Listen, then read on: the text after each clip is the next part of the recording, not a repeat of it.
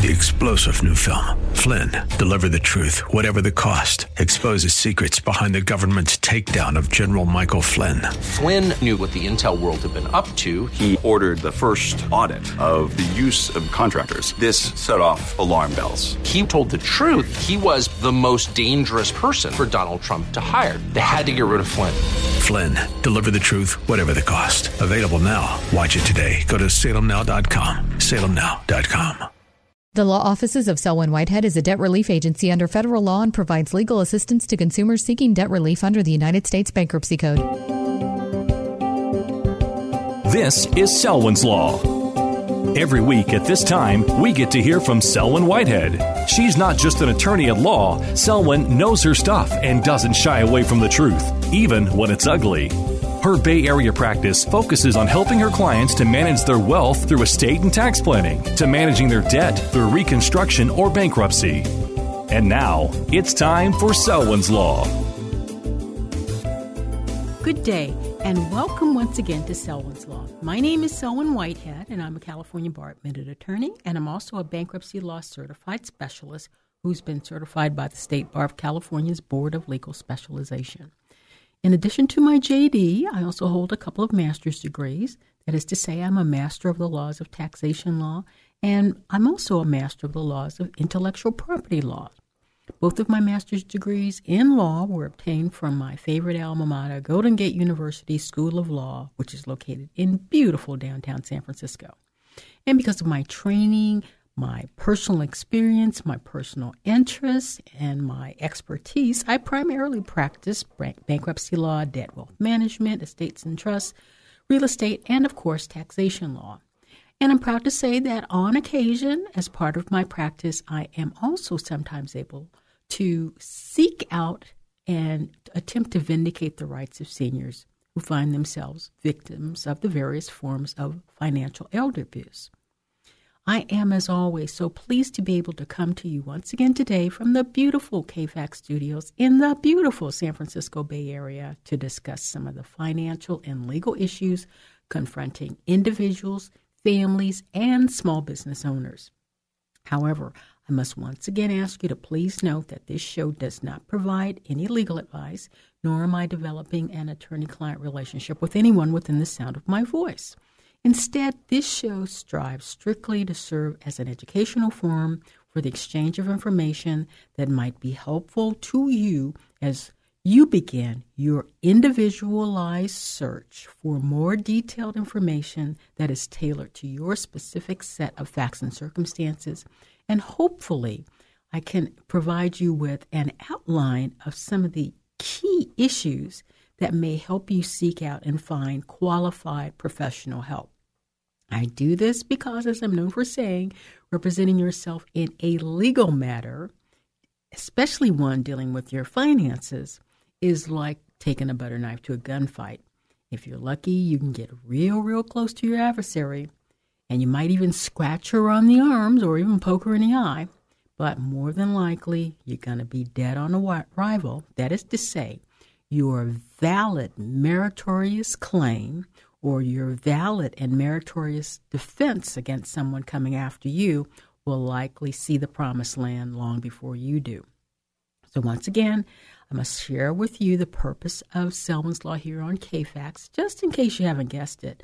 It is to discuss the law related to your money and sometimes, unfortunately, well, more than likely, unfortunately, the lack thereof, and your overall finances and what you need to consider to protect your families or your businesses' financial health, wealth, and money related well being as I understand these concepts in this non threatening educational forum.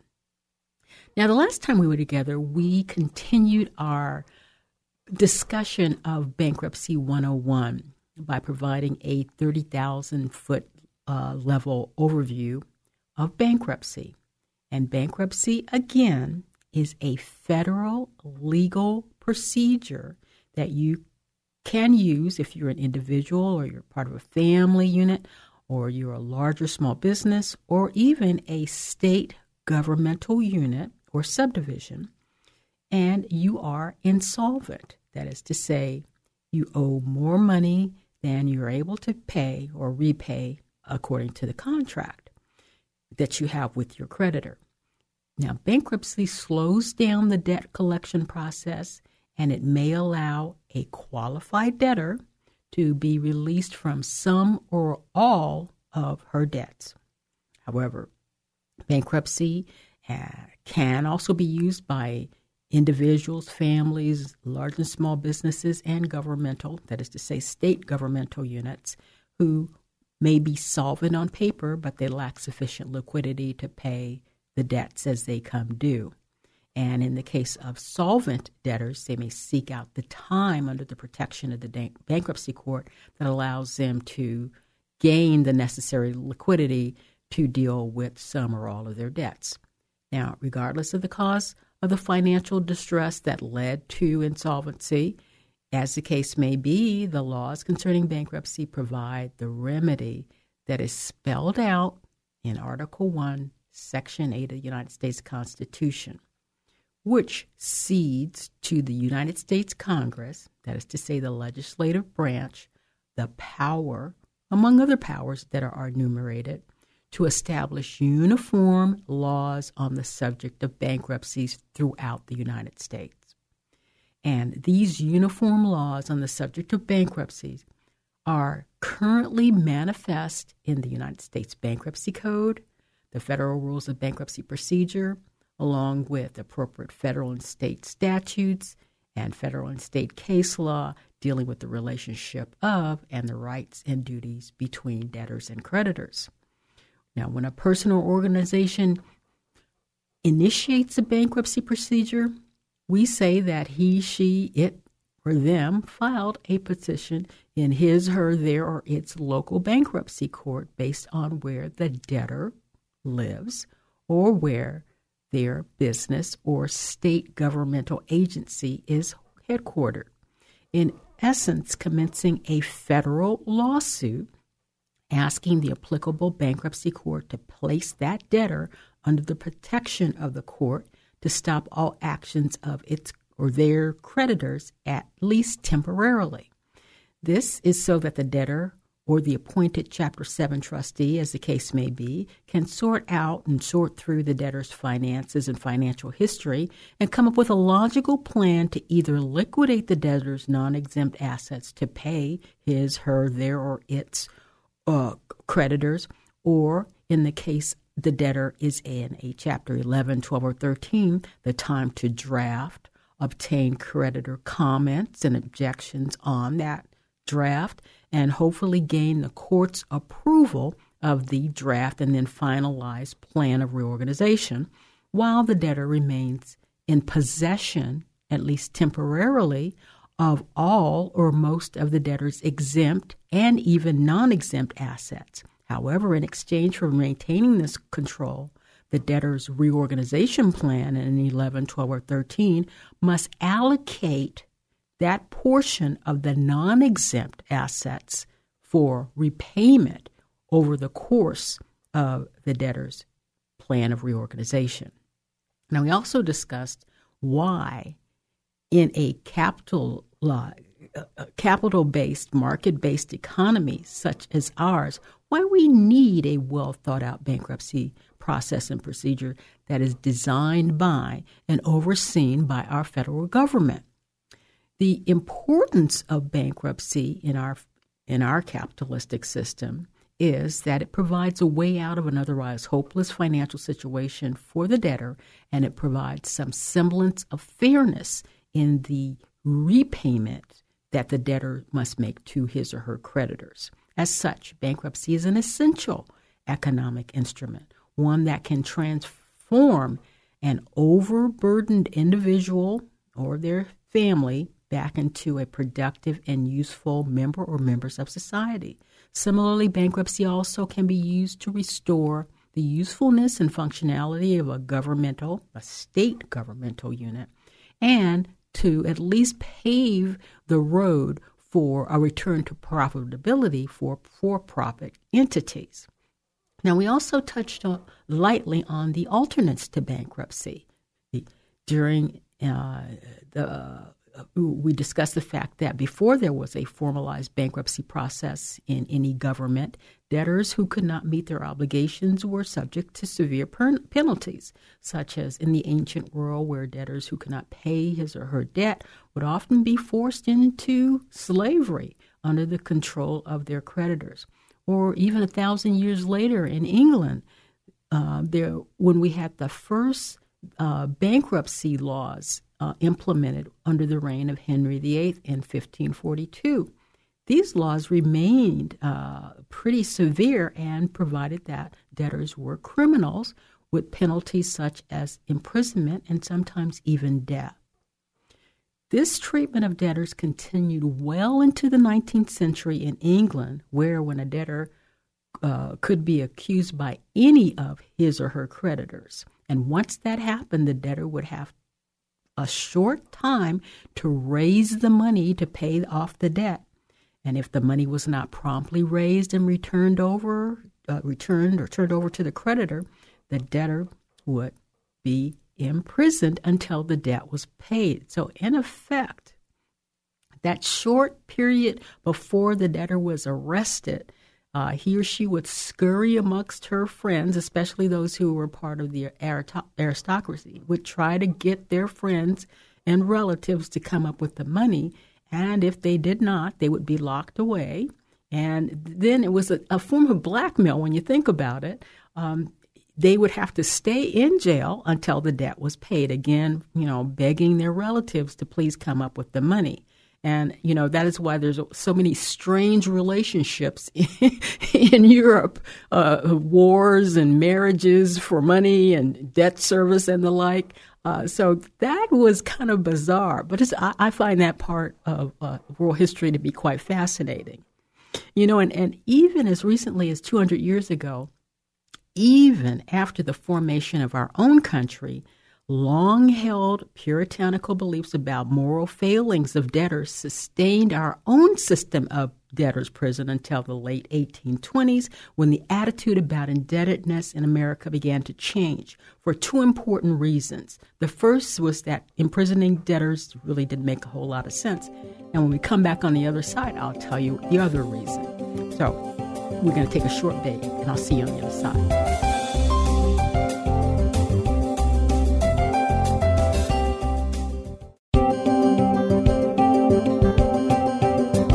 Now back to Selwyn's Law.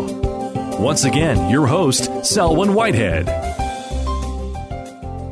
Welcome back to Selwyn's Law as we continue today's discussion on Bankruptcy 101, laying the foundation for us to get into our discussion on exemptions. But again, and to summarize, you know, in America, even as recently as 200 years ago, even after the formation of our own country, our long held puritanical beliefs about debtors b- being creatures who, with moral failings.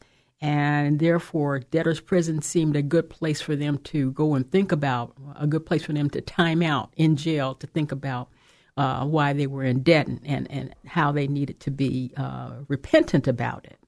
And that went on until the late 1820s when the attitude towards indebtedness in America began to change for two important reasons. First, that a system needed to be developed to better deal with debtors. The first being that imprisoning debtors or forcing them into involuntary servitude was an extremely severe punishment. And our society began to recognize that it is common for people to acquire overwhelming debt because of circumstances that were beyond their control. Just as today, one might uh, end up in bankruptcy court because of huge medical bills. Well, unless one intentionally made themselves ill and needed to have heart surgery, that's something that's basically beyond their control. Um, and, you know, finally, in my opinion, an even more important reason for in avoiding involuntary servitude or imprisonment for debtors is based on this practical observation people who cannot work freely are unproductive and they are a burden on the tax base and the rest of us. And when such debtors are liberated from prison and the burden of their debt through discharge used in bankruptcy, they can once again become useful and productive to society as a whole. So, in sum, bankruptcy law is critical in the proper functioning of our capitalistic market based economy where you see the laws of bankruptcy act as a safety valve to give entrepreneurs and individuals and families the freedom to take on the risk of starting businesses and starting family units with the knowledge that if they run into financial distress that is a result of an honest miscalculation of a business risk or a downturn in the economy or a shift in the marketplace that causes financial distress, or when an individual family takes on the risk of purchasing a new home or automobiles or other consumer jet, or they take on uh, the risk of underwriting the formal education for themselves and their children, as long as they took on that debt, the, those economic risks and obligations um, that resulted in the distress, they were taken on with the intent to repay and not intended to manipulate or uh, calculated to perpetrate fraud on their creditors. Our government, our federal government, has a constitutionally based legal procedure that may give the honest owner of a business and the honest members of families a chance to start afresh without the burden of overwhelming debt that tends to destroy their quality of life. The bankruptcy proceeding, as I've said before, also gives the debtor's creditors some semblance that they will, some assurances that they will receive their fair share of the debtor's non exempt assets, even if that fair share turns out to be nothing. Now, I want to talk about, uh, for the rest of the show, I want to talk about something known as the exemptions. Now, under the bankruptcy code, uh, that is to say, the collection of federal statutes that have been created and are periodically updated by Congress as part of its constitutional mandate. The Bankruptcy Code contains the basis for an individual debtor to attempt to exempt property from what is known as its bankruptcy estate. Now, you should know that when a debtor files for bankruptcy, she automatically creates a bankruptcy estate, which is akin to a deceased person's probate estate, and into which all of the debtor's real and personal property flows to create a pool of assets with associated values, and from which, that is to say, this pool of assets, some or all of these assets can be liquidated legally to pay some or all of the debtor's pre petition obligations as well as her post petition expenses. Now, the exemption process in bankruptcy is an integral part of the fundamental bankruptcy goal of providing a honest debtor with a fresh start. That is to say, it is part of the bankruptcy code governing exemptions that allows exempt property to remain with and under the control of the individual debtor and his or her family following the commencement of the bankruptcy proceeding. Now, exemptions work hand in hand with the ultimate goal of bankruptcy, and that is to say, obtaining a discharge of your pre petition debts that you did not pay over the course of the bankruptcy. The discharge insulates the debtor's future earnings from the reach of her pre petition creditors. And exemptions allow debtors to keep certain necessary real and personal property or their equivalent value uh, for that exempted real or personal property. As a general matter, the bankruptcy estate comprises all of the debtor's interest in property as of the time of the bankruptcy filing, as well as those interests that may be recovered pursuant to the transfer and avoidance provisions in the code. That's part of the code that says within a certain amount of time prior to bankruptcy filing, if assets changed hands in a way that is contrary to the provisions of the bankruptcy code, those assets can be pulled back into the estate. Say somebody thought they were clever on the eve of bankruptcy or within the years or months prior to that.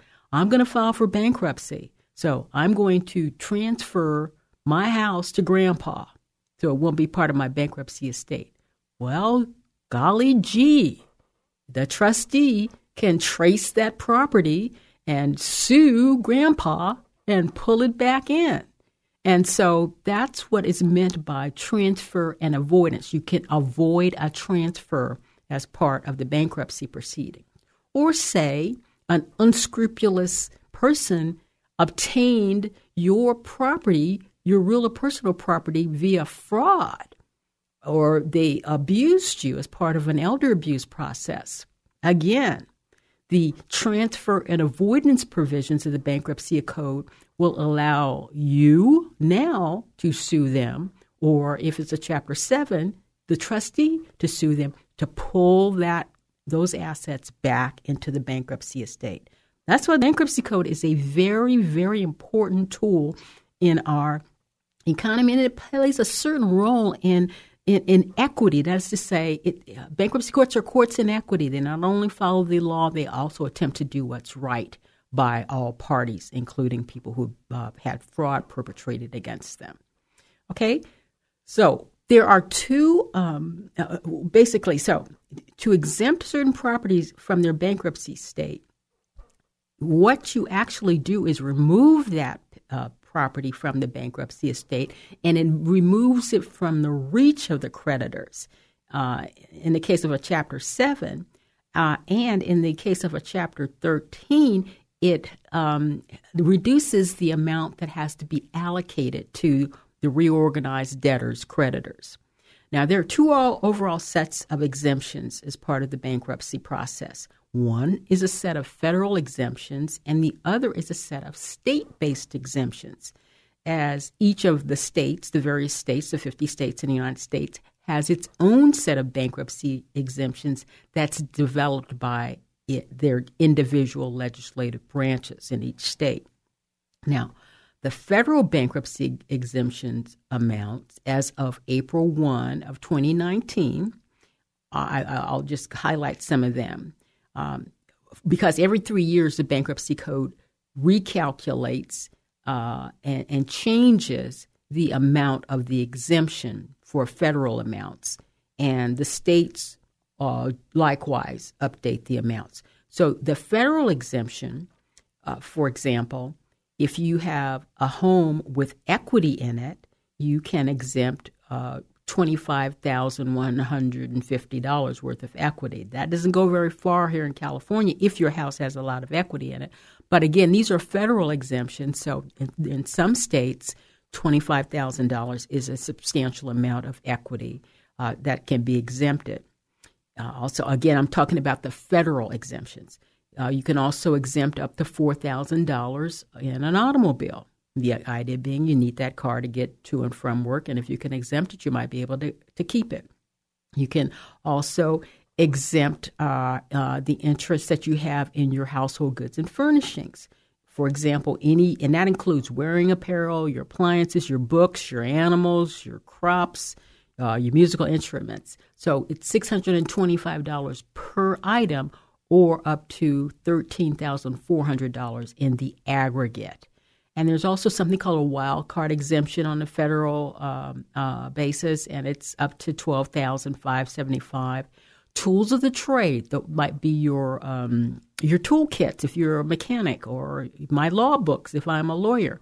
If I, I'm under the federal exemptions, tools of the trade are exempted up to two thousand five hundred twenty five uh, dollars, and there's also exemptions for life insurance if you have a, a, lawsuit where someone caused you bodily injury, you can exempt more than $25,000. Um, also, a certain amount of the money pulled back in for lien uh, on avoidance of a transfer, that can also be exempted. So, I'm going to uh, leave it there for now, and when we come back next time, continue our discussion of exemptions in bankruptcy. Till next time, take care. And always here at Selwyn's Law, we want to stay on the right side of the law, including the law of bankruptcy. So take care. Bye for now. Thank you for taking the time to listen to Selwyn's Law. Remember, the law office of Selwyn Whitehead is a designated debt relief agency under the federal law and provides legal assistance to consumers seeking relief under the bankruptcy code. When it comes to your finances and your rights, seek no other than the law office of Selwyn Whitehead. Selwyn is your go to finance attorney specializing in estate planning, wealth management, bankruptcy, tax, and real estate law. In other words, Selwyn knows her way around the dollar, and your rights are protected by our laws. Protect your money, know your rights. Partner with Selwyn Whitehead.